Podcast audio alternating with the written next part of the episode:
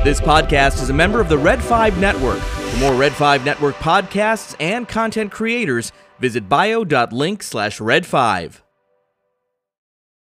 Hi, I'm Timothy Zahn, creator of Grand Admiral Thrawn, and you're listening to Conversations Podcast. Good for you. Hey, Pat and Charles, Cam here, And Bud. and Bub, always. Thank you. You kind of remind me of another favorite duo of mine. So this is for you guys. Catch you. Conversations, you're the one.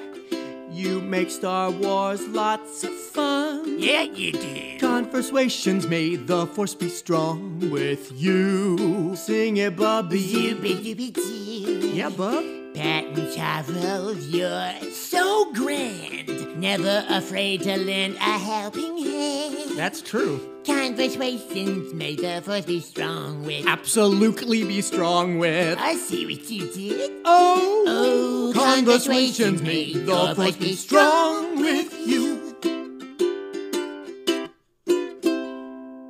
May the force be with you guys. Love you, dudes. Hello and welcome to Conversations. I'm Charles. And I'm still Pat, and this is episode 100. For over a thousand generations, the Jedi Knights were the guardians of peace and justice in the Old Republic before the dark times. From a young farm boy on a humble moisture farm in the outer rim of the galaxy to the galaxy's greatest rebel hero. That boy is our only hope. Luke Skywalker. Well, DJ Luke, because that's like the same intro we used for episode 100. Except I know, that's why I just said episode 100. it's episode 101 though. Okay, but but episode 100 is the Luke Skywalker episode. Right, right. But this is like, well, first of all, there's no cam, so that that's a complete reset. What a relief. Yeah. Oh man. And this time, I only use the one cam setting. That's why he's not here. Thank the maker. Thank the maker. Um yeah, so I guess this is like the bonus disc, the It- deleted scenes. Yes, that's because when we had first talked about this episode 100 of Yes. this show was Luke Skywalker, and then Right. it's going to be live, and then let's go So live. of course I, I I did like a ton of research, right, which meant watching a lot of Star Wars, which Right. I'm okay with. right, and same um, here. So my, you know, six pages of research, um I think I hit one bullet point during the show. The fact that Luke was born. Born, yes, and beyond Uh, that, it was. But I mean, we, you know, and so the live show sort of blossomed into this cool sort of guest-filled extravaganza. Well, Luke extravaganza, of course. Right, right. Exactly. I mean, that's that is the main takeaway. Right. However, um, if you listen to the 100th episode of Luke extravaganza, um, the Star Wives are fine with uh, with no more Luke because Right. they could take him or leave him. Um, Well, uh, they would leave him. I mean, it would take him to the curb and then leave. yes, yes. right, exactly. There's a lot of our notes and our sort of in-depth discussion that we wanted to have for episode 100. Exactly. So that explains where we are today. Our bonus Right. disc slash deleted scene slash Supplementary material. bonus features slash extras, all about Luke Skywalker. yeah, so I guess this is like, I mean, to to kick it old school, this is like the the extra VHS that has all the bonus stuff on it. Yeah, like the Leonard Yeah. Maltin interview sort of thing. Yeah. Right. Very cool. Yeah, like that. So let's kick it. Luke Skywalker. Yes. So let's. How about we cover at least the one thing that we did mention in the uh, Luke Stravaganza episode 100. He was born on Polis Massa two days before Empire Day. Woohoo! Now everything from this point on, fresh material. Fresh material. Now, you may have heard of Luke Skywalker from such hits as Star Wars and Empire Strikes Back. and the holiday special. well, so of course, Empire Day Mm. is is when the Empire took over. That's the transition of the galaxy into the Galactic Empire with Right. the Emperor, you know, switching over and forming the first Galactic Empire, right? Ah, So so that's Empire Day. Right. You know, two days prior is is when uh, Padme gave birth to Mm. to Luke and you know and his sister Leia, and then of course the the ensuing duel between Anakin and, and Obi Wan on Mustafar uh, transpired in those couple days as well. What a tumultuous time! Imagine that, like this, those, the combination of those things, those events happening at the same time is just, is just crazy to think about. Yeah, so as we know, as you know, if you've seen Revenge of the Sith, you know Obi Wan takes Luke after his birth to his aunt and uncle on Tatooine. To Uh, um, I'm sorry, where? uh, Tatooine. Oh, cool. All right. Okay. Yeah, to for safekeeping and uh, to keep him away from the Empire. And and at this point, there's no real Imperial presence on Tatooine, Mm, so it's a Mhm. pretty safe place. right.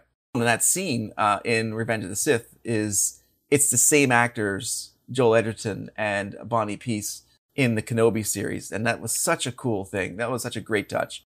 Yeah, to say real quick, you know, uh, you know, when we fast forward to A New Hope, we see Aunt Beru, and she's like, "Oh, he's got too much of his father in him," and all this stuff. But like, she's a badass in uh, Kenobi.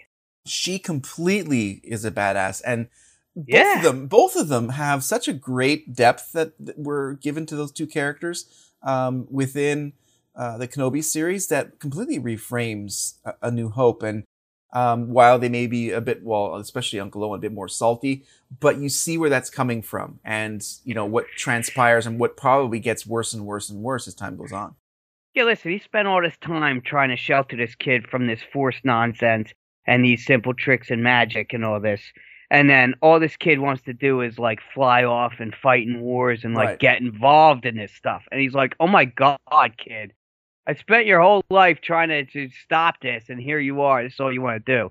So yeah, I I, I imagine he's he's yeah a little bit crusty about it um yeah he's crusty for Yeah. sure yeah so of course when we first see him ever it's with uncle owen approaching the sandcrawler to purchase some new droids okay also quick side note why does anybody buy droids from jawas you know it's stolen merchandise repurposed. Come on. Right, it's, it's like it's like a garage sale. swindlers. They're trying i mean you know they got a five fin- finger discount on most of these droids okay? And the ones that they bought were probably so run down anyway or they swapped them like got them a swap meet or something. Right. And then you know then they tweak them and and then they sell them and it's like they've got bad motivators. They're all like rusted and broken down like who's gonna like no that's like that sleazy used car salesman down the street. No. Right. Why are you buying stuff from jawas? Go into you know Mos Espa and buy a droid that's not a total train wreck.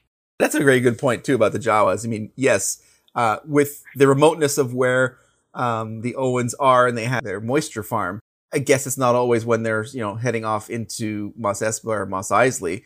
So they take what they can get, you know, and, and it seems like they they're doesn't look like we have much of a choice no, and their roster of droids that they do have on site to begin with obviously aren't cutting the deal, or they've yeah, broken down as well. slim picking. I like that little spider looking one. Yes, I like I like Like the dome one. Like it looks like what does that one do? It looks more like a. It gets it gets your satellite TV, I guess. I don't know. Anyway, you know they buy these these bunk ass droids, and then Owen's like, "Well, you got to clean them up because they look like garbage." So Luke cleans them up, and then of course he gets the message right. from Leia, and then of course R2's a little bleep bleep about it, and he's like, "Oh, the only way you can see the message is if you take this restraining bolt off." Like that's a little sus. Um. So of course he takes the restraining bolt off, and then R2 pieces out. He's like, "Bye, I gotta go find Obi Wan." So then that thrusts Luke into this whole thing. yeah, and you got to imagine too. Like R two got to be thinking like, oh my god, he fell for the restraining bolt thing. This is gonna be a cakewalk with this. I know. R2's like sucker, and 3PO's like, "Oh, I didn't think he'd fall for it." And then he's like, "Oh, how am I going to find my friend?" But 3PO is clueless because he had his mind wiped. Right. Right. Exactly. So R2 Right. still got this mission, and 3PO is like, "Oh, this troublesome droid." Like, no, he's got a mission he's still working on. So of course they wait till the next day because it's getting dark out.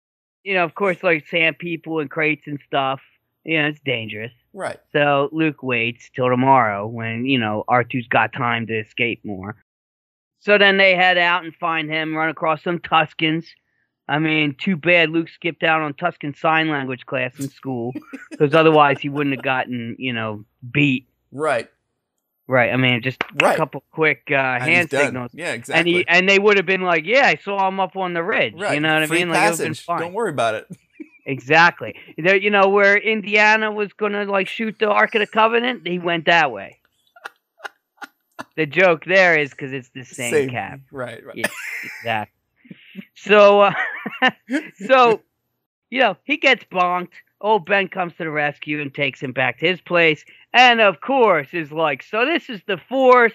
I was a Jedi Knight. Your father was too, instead of that drug dealer that your uncle said he was. and um, so now Luke's intrigued because he's like, us, you know, spice freighter. Like, all right, cool. But he's like, oh, my dad was like this space wizard. Awesome. Right. And the rebellion and the Clone Wars, like all these Right. things of, you know, touching upon Luke's want and desire for uh, adventure are now starting to come to fruition. You know, and it, it, it's it's also interesting to think about too that the fact that some of these deleted scenes that we saw, like when he's talking to Biggs over at at Tosche Station, Luke, I mean, as a sort of adventurer, but he's he still has that there's an authenticity to what Aunt Beru and Uncle Owen are doing for him, and he it, it sinks in what he's trying to do. He goes, "Look, I know they they need one more season. I'll I'll go to the academy next year, you know." And it it gives him more depth from like the whiny Luke to a he understands what he has to do and his uh, duty, but he still wants he's still a dreamer. He still wants to do these things, but he's got that he's got that family path about him, and, it, and that's there's, there's a good respect in there. It's too bad that those those scenes weren't included into the uh, special editions, like when he was on um, uh, Yavin, you know, and he sees him on the uh, on the flight deck. Yeah, but how messed up is it that Luke is so starved for adventure that he's willing to join the Imperial Academy? Well, yeah, but as a despite despite having said like, yeah, nobody likes the Empire, but like, you know, you do what you gotta do. That's how starved for adventure he is that he's like, look, anything to get into a ship or whatever. You know what I mean? right. And so, like, you're then you're framing that in the same way with Wedge Antilles, where it's a means to an end. You Right. Get, you get the training, you get the experience, but then you book, just like Biggs. Well, that's doing. what yeah, that's what a lot of the uh the early rebels did. Right, right. They let the Empire train them, and they were like, "See ya, suckers! ya, now we know how to fly yeah. stuff." But yeah, so all that to say, like, Yeah. once he's with Obi Wan in his hut and he sees this sort of adventure playing out with him, he's got this old guy who's talking about all these cool things, and I mean, Luke is in hook, line, and sinker. Yeah, and like he heard like legend, I would imagine he heard legend of like force users or whatever. But this dude just gave you your dad's lightsaber. Like that's pretty awesome. Yes. So of course he's like all in at this point, but he's still conflicted because you know he's got his uncle that he promised another season to. Uh, even though that's what he said when Biggs and Tank left, he's like, "All right, I'll stick around." Um, and then he's like, "Oh crap, it's getting dark out," so he had to head back. And then of course, you know, only Imperial stormtroopers are this precise that they, uh, you know, took out the Jawas and they found out who they sold the droids to, which led them back home. Uh, so then, uh, you know, then he comes home and, and finds that unfortunately his uh, aunt and uncle have been um, uh, disintegrated. Yeah. Well, or charred to almost unrecognizable states. Right, right. So of course that makes his decision: do I stay and help my aunt and uncle, or do I go with this old space wizard and learn about the Force? Uh, You take half that equation out. Right. So now it's like, well, obviously I'm going to go to Alderaan. Right. And those vestiges of familial responsibilities are gone. I mean, that was the only reason why he just wasn't booking to begin with, and it was Oh, yeah, because of them. And it's Yeah. not like he was going to take over the moisture business. Uh, that wasn't uh, never was what he wanted to do. So he pieces out with uh, with Obi Wan Kenobi. So of course they go to the nearest uh, spaceport, which is Mos Eisley, and they're like, "Listen, we need a pilot and the whole bit." So of course Chewie's first mate on a ship that might suit them. Then they're introduced to Han Solo. Right. And that's where the uh, adventure really begins. This is where the fun begins. so yeah, I mean it's an interesting thing because you know you're supposed to be, you're supposed to identify with Luke. I think yeah. a lot, yeah. uh, you know, the, the the the general populace. is supposed to identify with Luke, but at the same time, like you want to be Han Solo Mm-hmm. Mm-hmm. like he's the coolest, right? Absolutely. And like nobody's nobody's that cool. no, You know what I mean? no, no. So so Luke, you know, sees Han. You know, he doesn't really talk to him. He doesn't really get involved, but he's like, "That's a cool dude." And he just shot that alien at that table, and then like flipped the barkeep like a couple credits to uh to deal with it. You know what I mean? Like, what a cool dude. Sorry about the mess. Yeah, exactly. You know, he's like, this guy. I want to be like this guy. But then, as he gets to know him, it's like, uh, maybe I don't, because he's kind of a self-centered smuggler. You know what I mean? Yes. So Luke gets a little more brazen because of Han, but at the same time, Han kind of comes around to to loyalty and um, service of others because of Luke Yes. and that like hot princess that he likes. Whatever about that. so they're taking their trip to Alderaan on uh, Han's ship, the Falcon, of course. Right. And uh, he gets the free trial version of Jedi training from uh, Kenobi aboard the Falcon. Free trial. so so then they find out Alderaan was destroyed, and that's what I'm telling you, kid. It ain't here. Um, so they found themselves in an asteroid, and then of course the Death Star's there because that blew up Alderaan, and the Death Star's there. Right. Right. So then they get pulled aboard the Falcon, and Right. of course you know the adventure continues from there. Not that we need to like go over every step of the process, Right. Yeah. yeah. but Luke's like, "Oh man, the Empire, those jerks! Let's infiltrate and save the princess." right. So of course they save the princess. Princess ends up trying to save them because they don't have an escape plan. Um, Ben, that's when Ben sacrifices himself so the rebels can escape and head back to the Falcon because their, their escape route's cut off. Yeah. So now you got him causing this distraction. I don't think most of the stormtroopers had really seen Vader use his lightsaber. That's a great point because at I know this that's point, why I made it. that they're just, you know, they're conscripts, as we saw in one of the most recent episodes of Clone Wars, where uh, sorry, a Bad Batch, sorry, they're positioned and they have their their duties on the Death Star, and they turn around and they're transfixed by what's going on. Not only are they seeing Darth Vader, who they probably avoid like the plague, they see this old guy in a white beard. He also has a lightsaber, and this battle's Right. going on. So, which is why, at first, uh, our you know intrepid crew of rebels here trying to make their escape, they completely catch him by surprise because even the stormtroopers are watching this duel, and it's you think quickly about how Obi Wan Kenobi and Luke just met so such a short time ago, and it's just about to end. It's like wow, he's set off on this adventure. He's set off in the Force, Luke, I mean, and within you know twelve hours, it seems he's uh he's dead. He's gone. He's passed into the Force. Yeah, so I mean, there's the whole, you know, there's a lot of cutscenes, a lot of wipes uh, in Star Wars, but you got to think he gets, you know, force healed, if you will, by Obi Wan after the Sand People incident, right? Mm-hmm. So then he's like, "Oh, Ben, uh, it's nice to see you. I got this droid just uh, jibber jabbering about, you know, Obi Wan and all that." so they start talking. Then Right. right. in the in the canyon, right? And then of course they go back to Obi Wan's place, and I'm sure they talk there.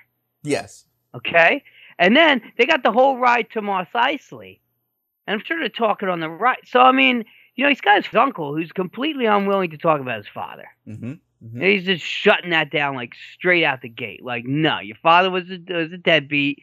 Don't worry about it. Yeah. Yeah. Now he's got this guy that's like, no, your father wasn't a deadbeat. Like he was a great warrior. He was a he was a fighter. He was a good friend, and he was a brother to me, Anakin.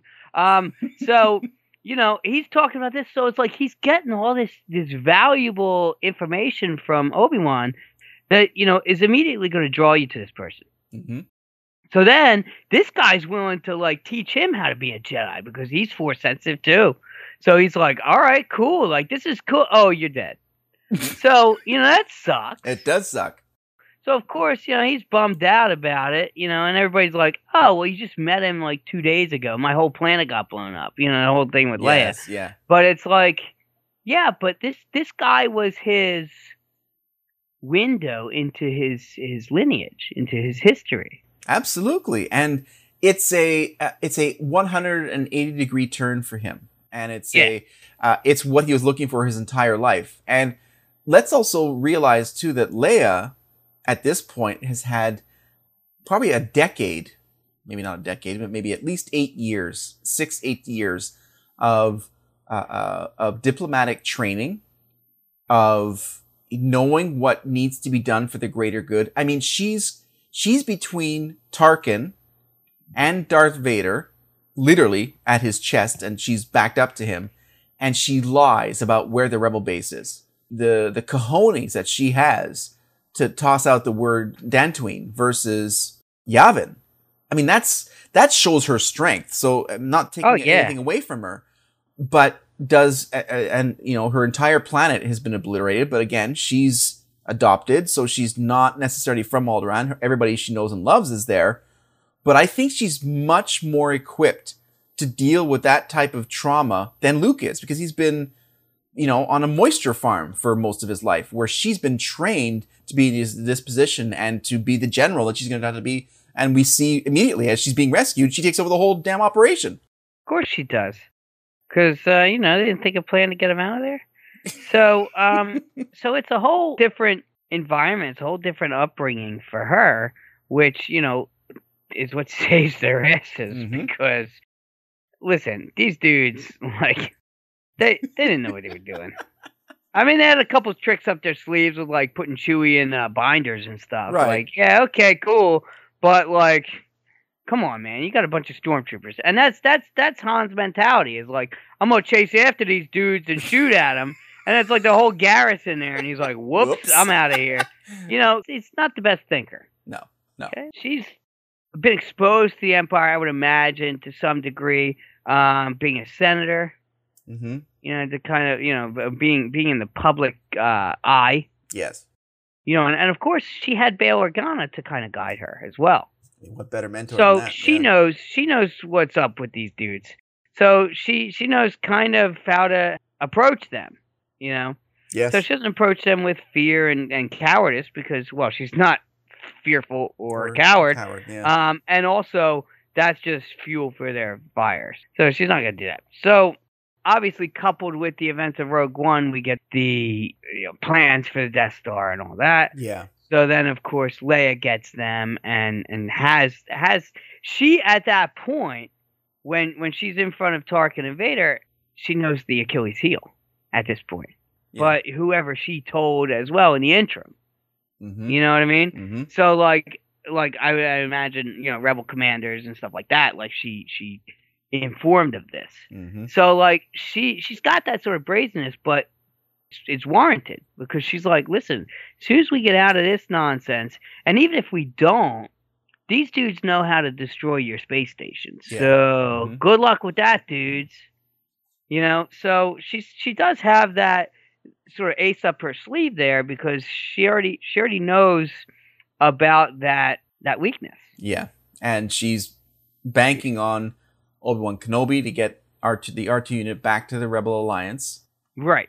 And, you know, and then they can get the information Right. and then you know have the whole data that they need to run their attack on the Death Star, which Right. of course they do. Mhm. Okay, and then of course Biggs is there too, Yeah. and uh, you know they'll catch up after the battle, I'm sure.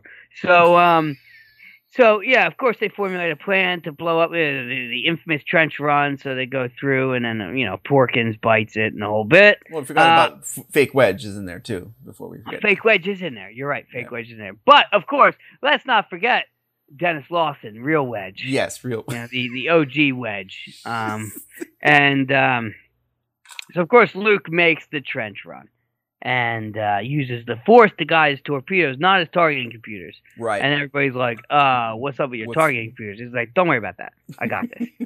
so he blows up the Death Star. They head back to Yavin for medals. Sorry, Chewie. So, um, you know, of course, he defeats the, the Empire for the most part right. like like Vader's Tie Fighter gets shot out of the uh the orbit of the Death Star, I guess, yeah. and that's like floating around in space. But Tarkin bites it, the whole place explodes, and the whole Mhm. bit. So you're like, oh, the Empire's done, right? Which you know, if it was a one-off, all right, great. But you know, with the success of it, now it's like, oh well, Vader's still around, hmm and uh, you know, his boss is presumably somewhere, even though we don't know he's got a boss yet. Right. Right. And then Empire. Now, between A New Hope and Empire, Oh boy. Yeah. There's I mean, I did a bit of uh, looking into that. There's like, so it's funny. I'm not Did sure. what? I did some looking into it, and uh, and I'm not sure what Tatooine. mix. Tatooine. I'm not sure what like what part of it is uh, canon or legends at this point because Let's of that ask split. Pablo. Yeah, he's got all the answers. He does. He better. But two of them that I was able to confirm that are canon is that in the interim, while trying to clean up or at least trying to get rid of uh, some of these uh, Empire outposts and uh, munitions depots, uh, before we even get to Empire, uh, Luke does run into Vader, and he does have a brief but important clash with him um, on Yeah. Cymoon. So there was a um a comic.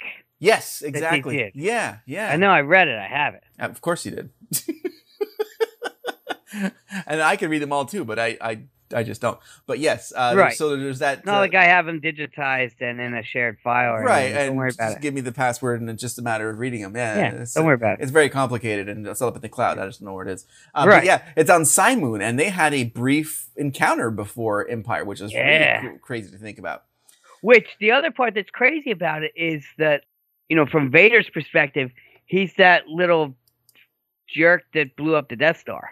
Because he doesn't know yet that his name Right. is Skywalker. Right, right. Right. Yeah. So then he sends uh, Boba Fett. Oh, that's right. To go do a little find out. digging. Yes. So then Boba Fett digs. He's like, "Yeah, this kid's the son of Skywalker." And Vader's like, "Wait, Yeah. what?" Wah, wah. you can imagine a I double thought take. I thought Padme died without giving birth. Hold up. Wait a second. Yeah, so the whole thing, he's like, "Oh my god, that's my kid. No wonder he's so awesome." Prepare my ship for Naboo. right. He's like, "Oh, let's figure this out." So yeah, so then you know Boba Fett uncovers the truth, and then and then that's how he knows. So then we get to Empire, yes. And you know he's he's patrolling uh, with Han on Tauntauns, looking for something to secure the perimeter or whatever. and then um, you know he sees an asteroid. He's like, "Ooh, asteroid!" Because he's a farm boy. He doesn't usually see that stuff. Nor So snow. He's snow. like, "Let me go check this out." And then of course, you know, he gets he gets whacked by the wampa, and then of course he's like, you know, strung up like a salami in an Italian meat shop, and um, you know, of course, you know, he's got to get his. Okay, so here's what's weird to me. His lightsaber's got a clip on it. Like I have the same one. It's got Yes. a clip on it. Right. Like, why is it off his belt in the first place and just laying in the snow? It didn't just fall. So it's in the snow. So, you know, he force grabs it and slices up, misses his legs, which is, that's which is making me- important to note.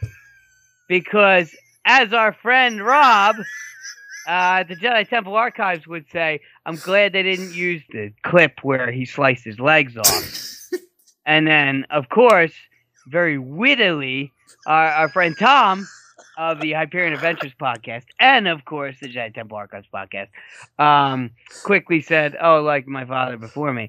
Um, so exactly of course he misses his legs and slices the ice and escapes the Wampa.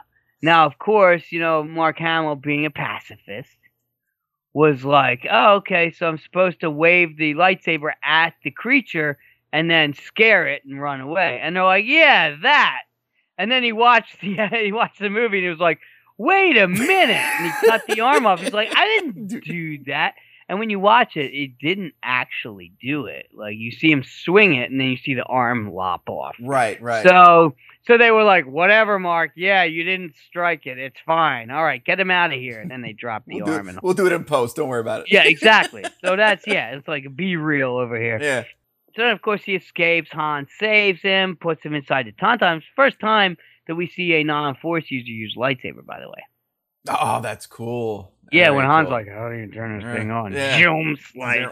Yeah, But one of those important things, he saw a vision of Obi Wan and telling him to. he's not sure if it's a fever dream or if he's getting frostbite or what. But he's like, "Oh, you would go to the Dagobah system," and he's like, uh, "Dagobah, all right, whatever." so you know, and he's like, oh, "Keep you warm until I get the shelter built." He builds a shelter. They find them, bring them back, and then of course it's like, "All right, well, now there's a now that that asteroid that hit was a probe droid. And now the jig is up. The Empire knows we're here, so now we gotta like battle them in trenches and stuff." So they, you know, quote unquote win the battle, and um, I mean they don't win, but they escape. Right, right. So And- like, which is just as good as a win As a re- yeah, rebels we're concerned. we're on the run again. So everybody's leaving, and they're like, "Let's go to safety," and he's like, "No, R two, we're going to some swamp planet." Yeah. So, of course, that's where they go. He crash lands. What's cool about it is like you've got these navigational systems in these ships, right? Yes. But like with all the hubbub, the living force and all this going on in Dag- Dagobah, like the system gets overwhelmed. Mhm. So he's like, I can't see anything. My system's a mess, and then crash into the swamp, right? Yes. So of course, you know, Luke being Luke is like, "Hey, don't bother me, little frog guy. I gotta find this warrior." and little frog guy, spoiler alert, is is, Is is the guy he's looking for. And it's also that mechanical or digital system interference that Luke experiences while he's trying to land on Dagobah, and like you said, like the Living Force uh, or the Goswick Force, as it were. Um, that uh, The Goswick Force? yeah, the Goswick Force is it's a thing. It- No, no, it's oh, not. cosmic. Don't don't do it. Don't try and make that a thing. Cam will be all over that, and we don't need to hear that. no. Uh, all that interference is, is there, and he, what type of creatures are on this planet of Dagobah? It helps him stay hidden, uh, remote, without. Yeah. saying- oh yeah. yeah, yeah. So if you if you think of Force users like under an infrared scope, hmm right? So they're gonna light up. Right. Okay. Mhm. So if you're if you're using that lens throughout the galaxy, uh, not across the galaxy, but throughout the galaxy, and um, you know you you got this beacon of like w- the Grand Master of the you know the the Jedi Order, um, that's going to be pretty evident. Yes. But if you've got a planet that is very imbued with the living force, the whole planet's gonna light up. So you're like, oh yeah, that's just Dagobah, and like there's a bunch of like, you know, force hawks and stuff that like fly around there, whatever.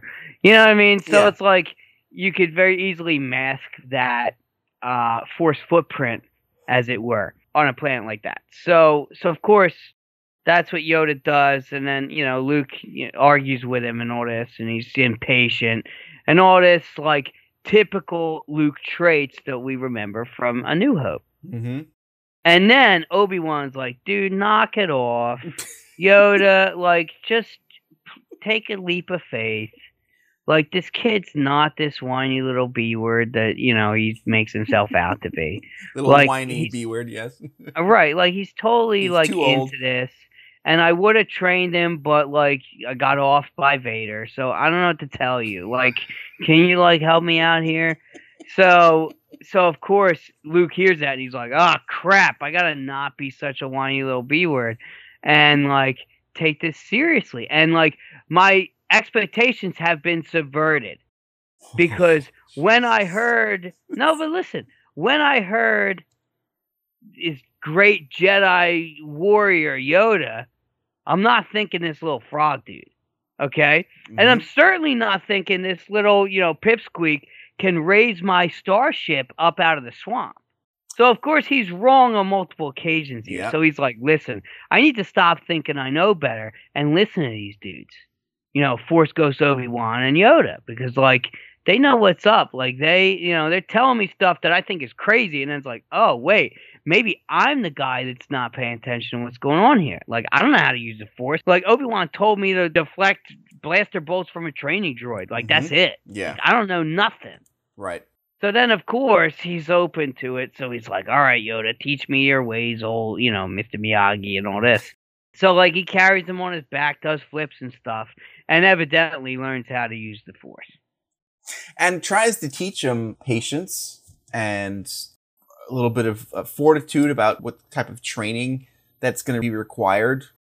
Control his anger um, get rid of his impulsiveness all those things that at this point in his life at the age that luke is are pretty well ingrained. And that was part of what yoda was talking about. Look this is not going to be a simple thing to do. I've got you know my work cut out for me and it's a challenge for Yoda and it's a challenge for Luke. It's not like an easy little road. I mean, and you know, that was one of the other things too that happened between um, a, a New Hope and uh, Empire Strikes Back is that Luke w- back on Tatooine, found some of Obi Wan Kenobi's journals that he was writing throughout um, the time he was in like sort of uh, exile, but also watching over him. So you can assume that he found some interesting stuff in there as well. But uh, Yeah. it still comes down to the work that Luke would have to put in to this endeavor of becoming a Jedi, including up into and big big time uh, focusing on what happened in the cave. I mean, that's like the ultimate test that he's facing.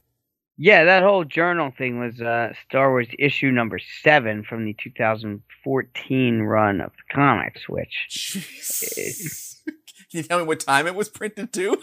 I mean, I could, but you probably wouldn't believe me. Anyway, so yeah, so that's the thing is like, I think Luke is more receptive to that because he's been put in his place several times at this point. You know, it's Hmm. like stop being whiny, Yeah, stop yeah. like thinking you know everything. You just learned about the Force like three days ago. Like, stop. Like you don't, you know. yes. You're not the guy that's like the the be all and end all of the Force. Like you you you were trained for like a minute and a half. Right. Okay. So of course, this guy that's been training Jedi for 800 years um, knows a little bit more about it than you do. Right. Right. I'm going to take a stab in the dark there. so of course he's like, yeah, maybe I have something to learn from this guy. So of course he spends, according to the um, Empire Strikes Back from a certain point of view book, he spends uh, a couple to several weeks there Gotcha. Okay.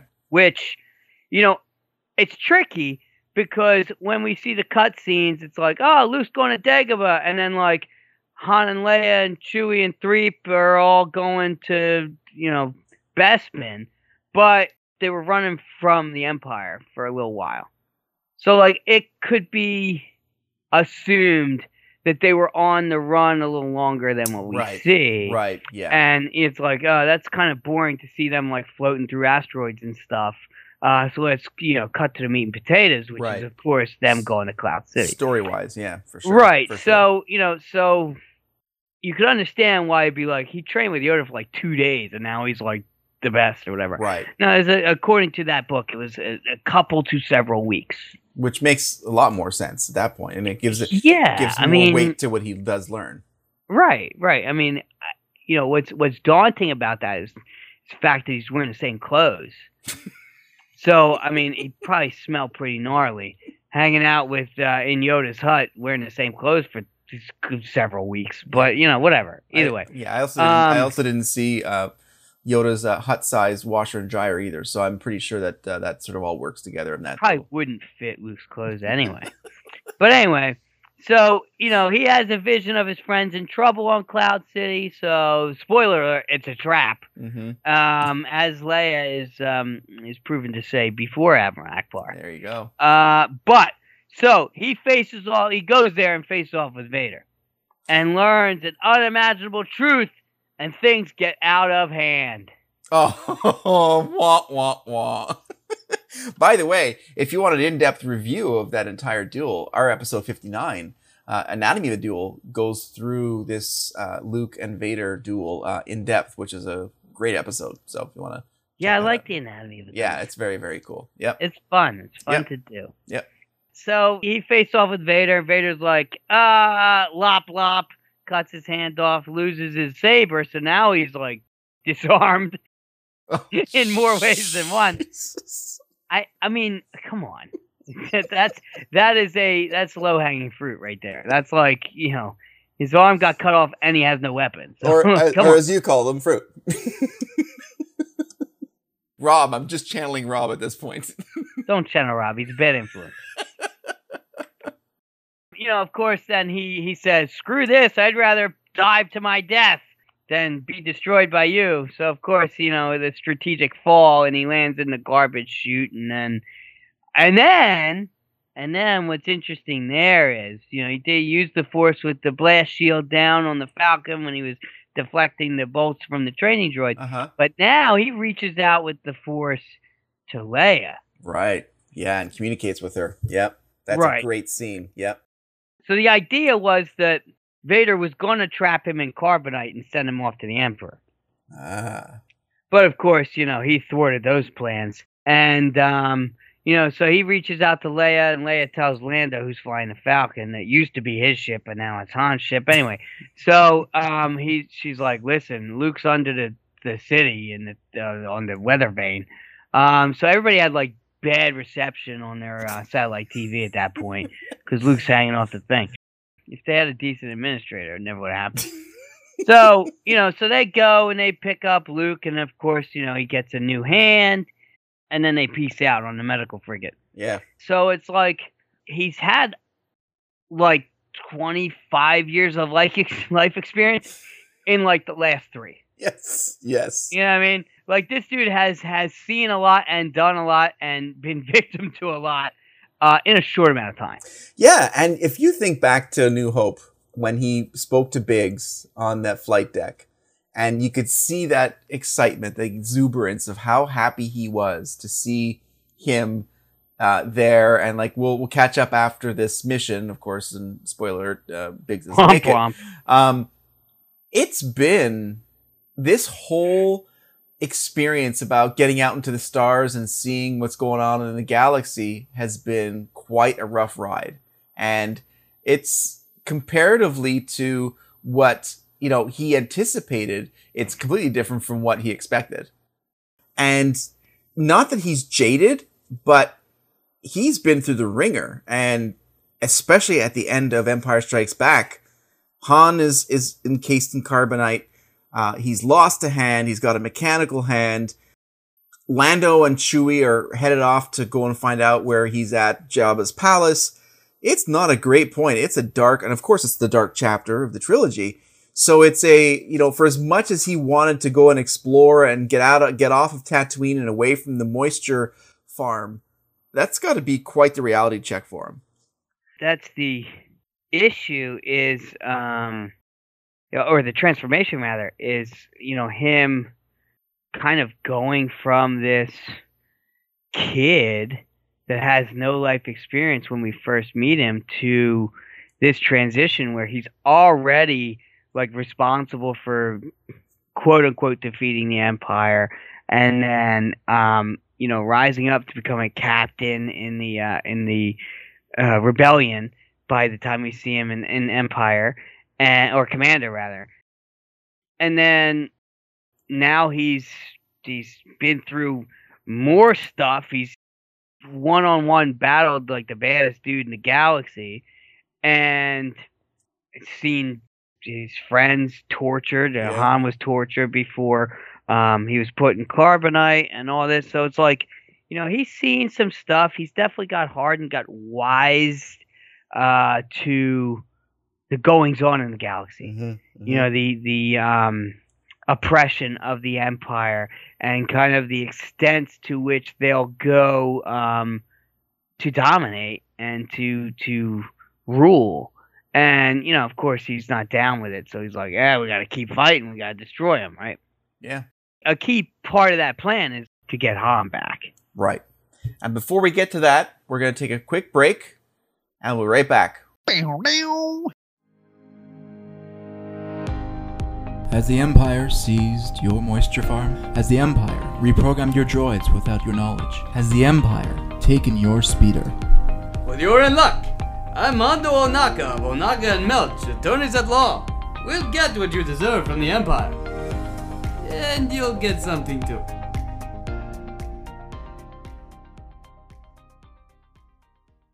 Bow Dow! All right, and we are back thanks to our sponsors. And uh, yeah, so like we were talking about just before the break, is that dark times, uh, sort of a dark spot in the trilogy, but the rebels have a plan, and like you said, it's all surrounding getting Han out of uh, carbonite and out of the clutches of Jabba. Right now, you know. Okay, so in Return of the Jedi, we first see Luke approaching Jabba's castle after the droids, Lando, Leia, and Chewie are all in place. Right. That's a pretty elaborate plan. Yes. And like everything has to go pretty much just right. When I don't know, man. So so he goes in and like R2's there already, Mhm. who has his saber, right? Right.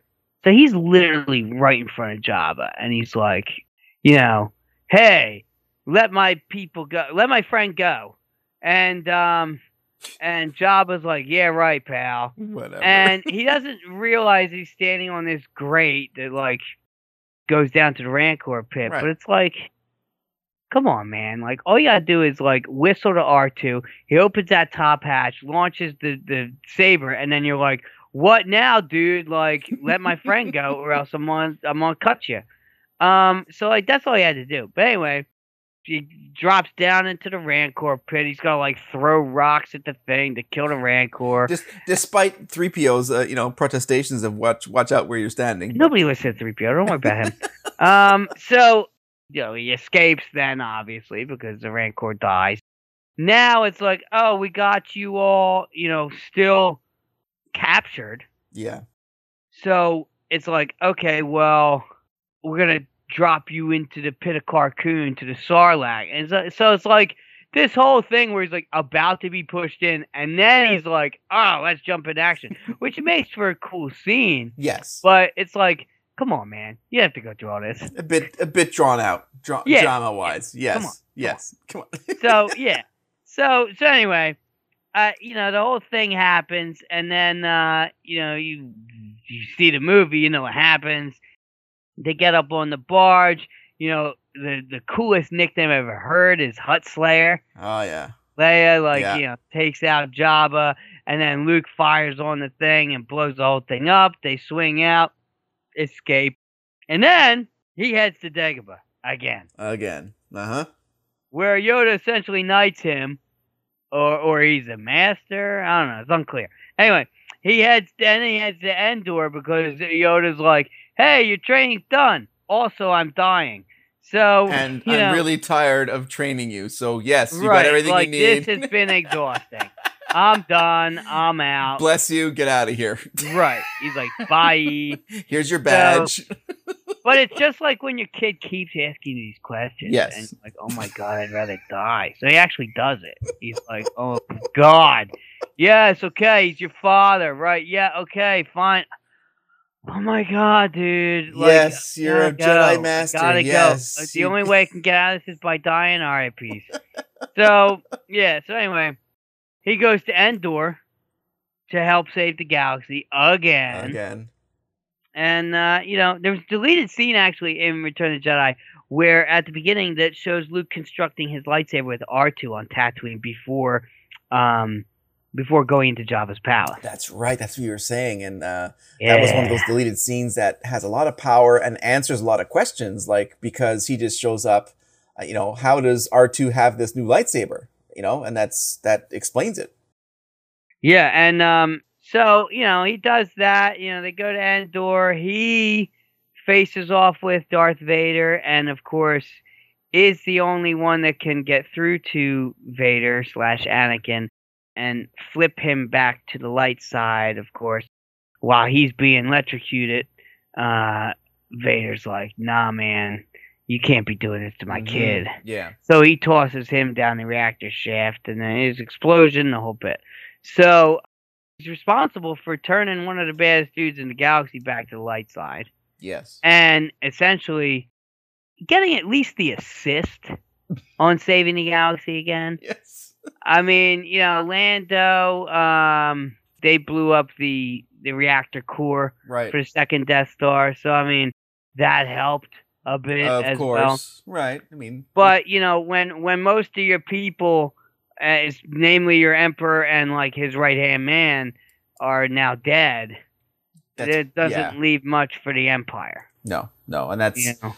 a pretty decisive moment. And, you know, beyond the fact that he's turned uh, one of the most feared villains in all of the galaxy and saving his actual father, uh, but also completing that very important arc for himself, uh, it's very fulfilling. And you can understand why. Uh, you know, Re- uh, Return of the Jedi is such a popular movie because it does culminate that original trilogy and is so impressive. Great, and that funeral pyre scene uh, is just Yeah. it's it's spine tingling how amazing that is. Yeah, and then um, you know the the whole business at the end on Endor when when they win, and then of course he sees Yoda, Obi Wan, and Yeah. Sebastian Shaw, Mhm. and um, you know, there's that sort of completion there Yeah. Yep. of that of that story, which you know, yeah, there was the talk of the um, two other trilogies, you know, the, the sequel trilogy as well, and all that. But that, you know, for the time being, was was the end of the story. Yes, absolutely. And that was literally my dark time. That was it. That was the end of of my experience of uh, the original trilogy. And but still, like I mean, such an amazing and fulfilling end to that entire trilogy. But talk about a thirst for more adventures. And uh, as we all know, the special editions came out and a whole bunch of different changes. But then that kicks off the prequel trilogy, and we go back in time, and which, like you brought up before, is that like we start off with this whole thing is like the birth of Luke and Leia at the end of Revenge of the Sith, and so now we've got those two, you know, the bookends. We got uh, Anakin becoming Vader, and the birth of the hero of the original trilogy now is set in motion.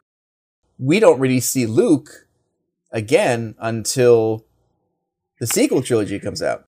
Yeah, you know, you got some 30 years later and 15 seconds uh, in The Force Awakens when he's secluded on the island of Ahch-To. Yes. So we then learn uh, more in The Last Jedi because we see him for like a hot second. Yeah. And um, then in the next episode, we learn that he was self isolating before the CDC even recommended it. He was self isolating. Um, Trendsetter. yeah, I mean, you know, he's, he's, he was he was he was ahead of his time, but he failed Ben Solo and he cut himself off from the Force, and uh, that was all happening in off Screenville. You know, just kind of filling the gaps there.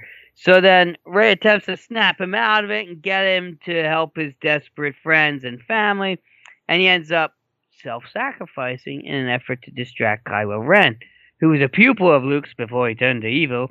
Um, uh, by uh, force projecting across the galaxy Mm-hmm. and saying a very touching goodbye to Leia.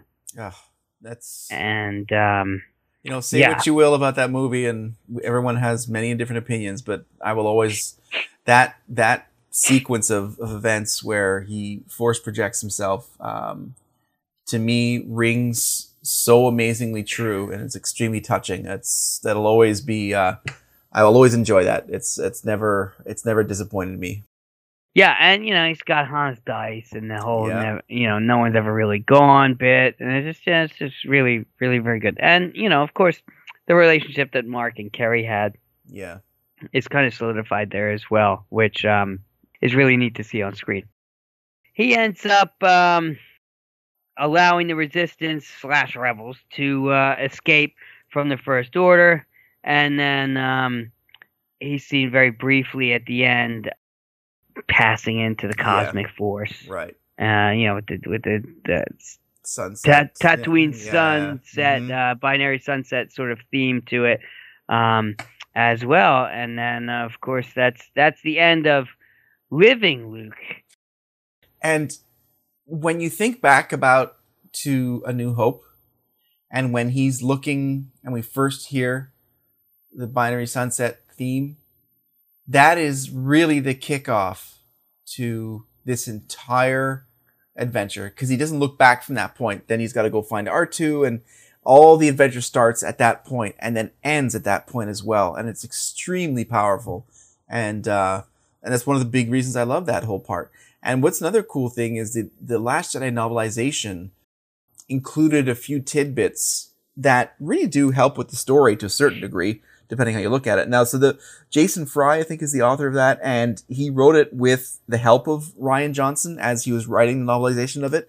And there were some uh, quote unquote deleted scenes in the book. For example, the novel itself opens where Luke is having a dream about what if he hadn't rescued Leia Organa uh, from the Death Star and never joined the Alliance and to restore the Republic. It was like all these different things. And he had a wife, Camie Marstap, I think, or Marstrap, Mhm. whatever. So he went through all that. Like this alternate reality is So, yeah, she was that girl from uh, from Tosche Station. Okay, so that's who it was. There you go. So there you go. So this is some of the the turmoil or some of that, I guess, damaging part that he was going through while in exile, and this is part of the stuff that he's living through, and it sort of feeds into that persona that we see on screen.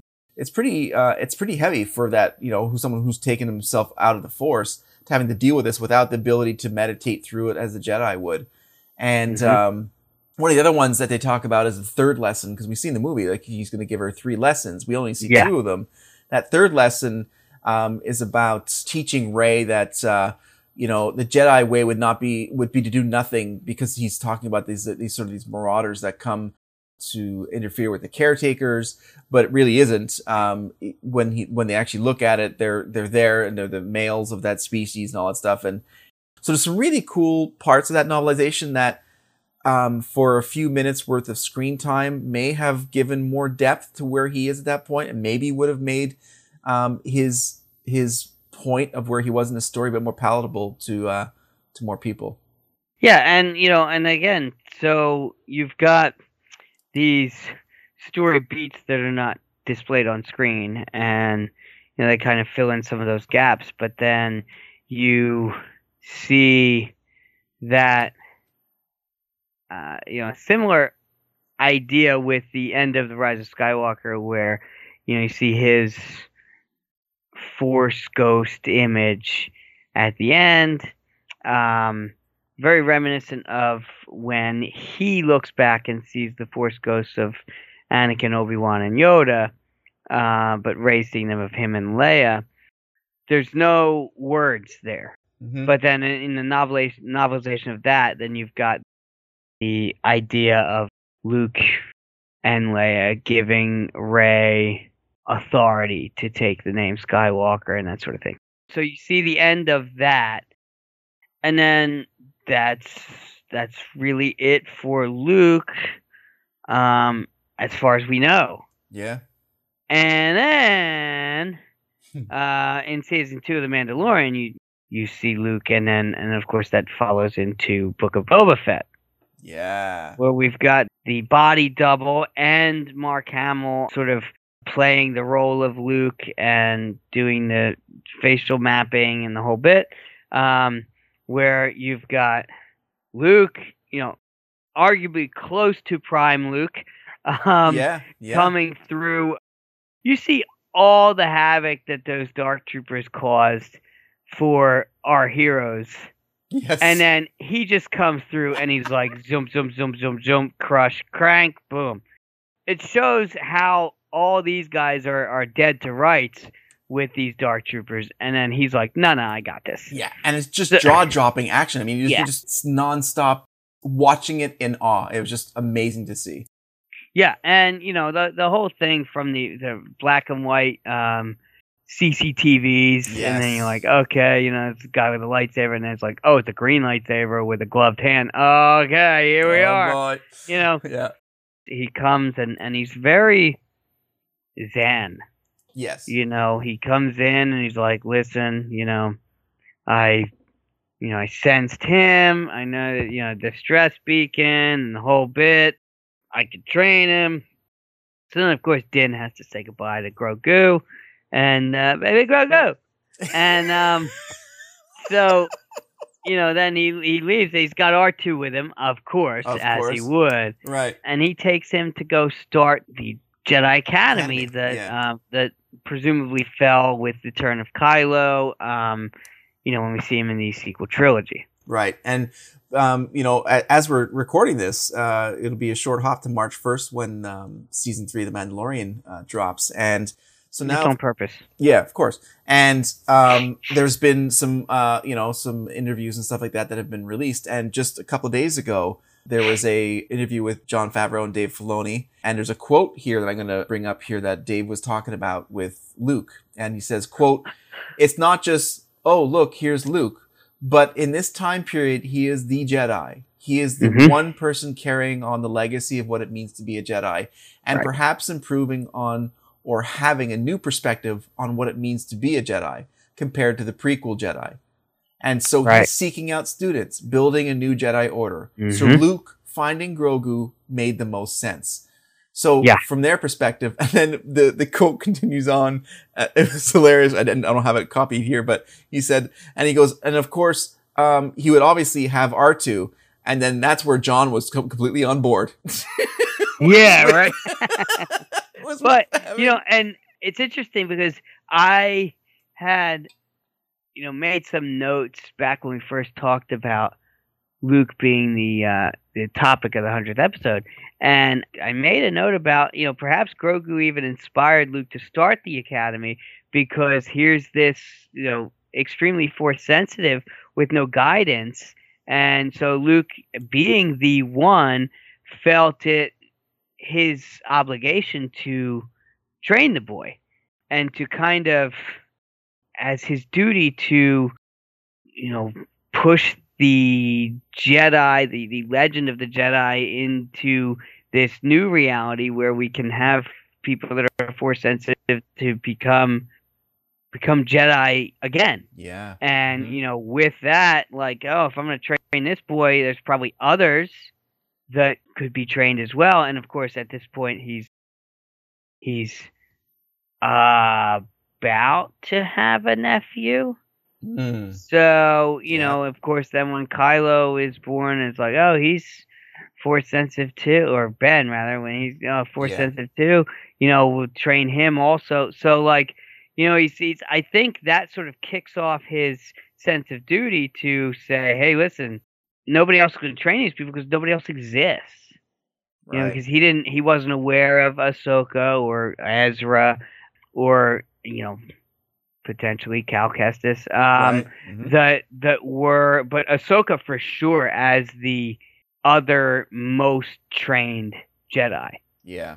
You know, so it's like you know at that at that point he wasn't aware of any of that until of course he meets Grogu and then of course Ahsoka and all and Yeah. and and kind of fills in some of those gaps. But also it's like there's like three of us in the galaxy Right.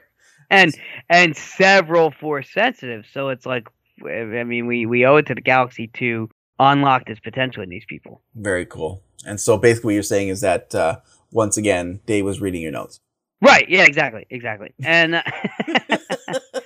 so then, of course, we see a snippet of Luke in the uh, in the Kenobi series as a young child, where you know he's basically minding his own business, being a little kid. Right. Which we see, of course, also in Rebels. Um, Yeah. In that one, again, almost a very, you know, very little, small little, and then he's just sort of running in a silhouette across the screen. And um, one other mention where we have Luke is uh, in the, the novel Shadows of the Sith. Uh, he's uh, on adventures with Lando, and uh, Mm-hmm. basically he's they're they're basically on the trail of tracking down uh, the Sith or the new version of the Sith because he's familiar with uh, Ochi of Bestoon and Yes. uh, at this point we've got the uh, Palpatine's clone son uh, Dathan who escaped Exegol and married Miramir and they had Rey so they're the parents of Rey we alluded to in the Force Awakens and um, and it ties into the main story where um, they find uh, Ochi's ship on Yeah, Pasaana. Rise of Skywalker. yeah, on Pasaana, yeah, or and- yeah. and um, and of course, like he's already been, he's been taken by those sunken fields, and that's why his uh, dagger's down there. But it's it's quite interesting how they they they link up and come into the story and come out of the story. That's why Lando is on Pasaana. He stayed there while Luke went back, and just like you mentioned, he felt this this pull to this adventure while building the academy. Did this side thing and inter you know intersects with Rey to a certain degree. They never actually met Rey or her parents. They're sort of one step ahead, but and sort of helping Ochi to keep uh, Ochi off their direct path of Rey. But um, once that happens, uh, they they realize that uh, he's actually dead, and then she gets dropped off uh, at Jakku by her parents. But they Mhm. sort of plant this herring that Ochi follows to Pasaana. That's why she's in relative anonymity on Jakku. And uh, once that happens, they find that you know Ochi's dead.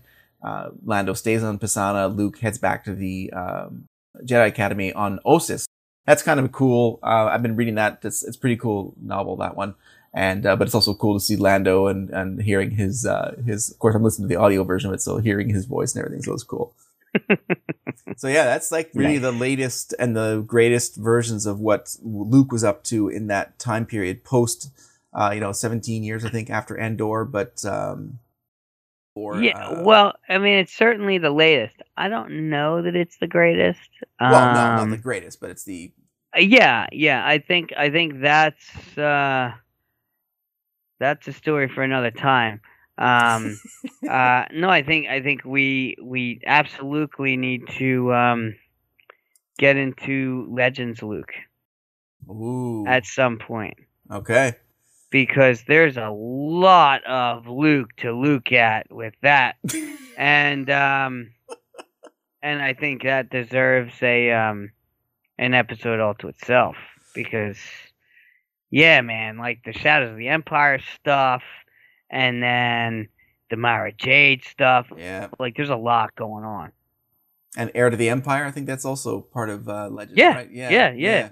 Yeah, I read that Uh-huh. one. Yeah, I read that novel. But I mean, beyond that, I have zero knowledge of that. So uh, par for the course. Yeah. So I mean, uh, I'll fill you in. Um, but um, yeah. So I I think that um, like yeah, there's a oh my gosh, It's like a whole other story, right? Like it's a whole. yeah, like the Yuuzhan Vong and stuff. Yeah, Yeah. like there's there's he's got kids and stuff. Like it's the whole thing, the whole thing. And but they're plucking some things, right? Like Thrawn is an example, and and there's some certain things that uh, that they seem to be cherry picking out of the EU and bringing into canon that uh, that you know prove very uh, cool uh, in future stories. Yeah. So I mean, yeah, some of the stuff they can and they can alter it and stuff like that, but like there's a lot of like key plot points from Legends that that um that they can't do just because of of how they've restructured Luke's character right. and from what we see in the sequels and all. Gotcha. So, but yeah, I mean that's a that's a whole different thing, which I look forward to talking about as well. All right, that'll be on the list then. Yeah, add it to the list. Add it to the list. Yeah. So, um, yeah. So that's kind of uh, the Luke that uh, we all know and most of us love. and we didn't get to really touch upon in uh, our Luke extravaganza because we were having so much fun with all of our guests and chat and interactive top 100 characters and giveaways. So definitely an awesome bookend to that uh, wonderful 100 episode uh, live event. Oh yeah, for sure. Um, obviously, the very best place to listen to us is on our own website at conversations.com. Uh, we're on Facebook slash, dot com slash conversations, at Swations on Twitter, conversations on the Instas. We have a link tree, link.tree slash conversations. We are proud founding members of the Red 5 Podcast Network at bio.link slash Red 5. And, um, got an Etsy thing going.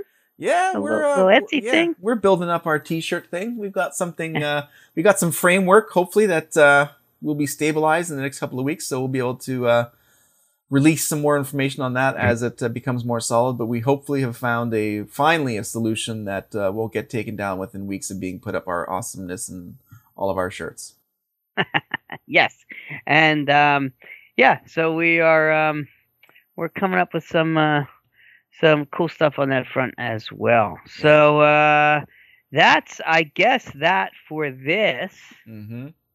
And with that being said, you bet I could. I'm not such a bad pilot myself.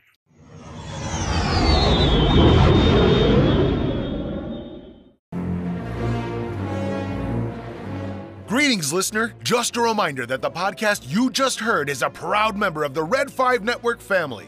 Red5Network.com offers you a great variety of shows you'll be sure to love. So the next time you're itching for quality content, make sure you head over to Red5Network.com. You'll find this podcast along with a whole lot more.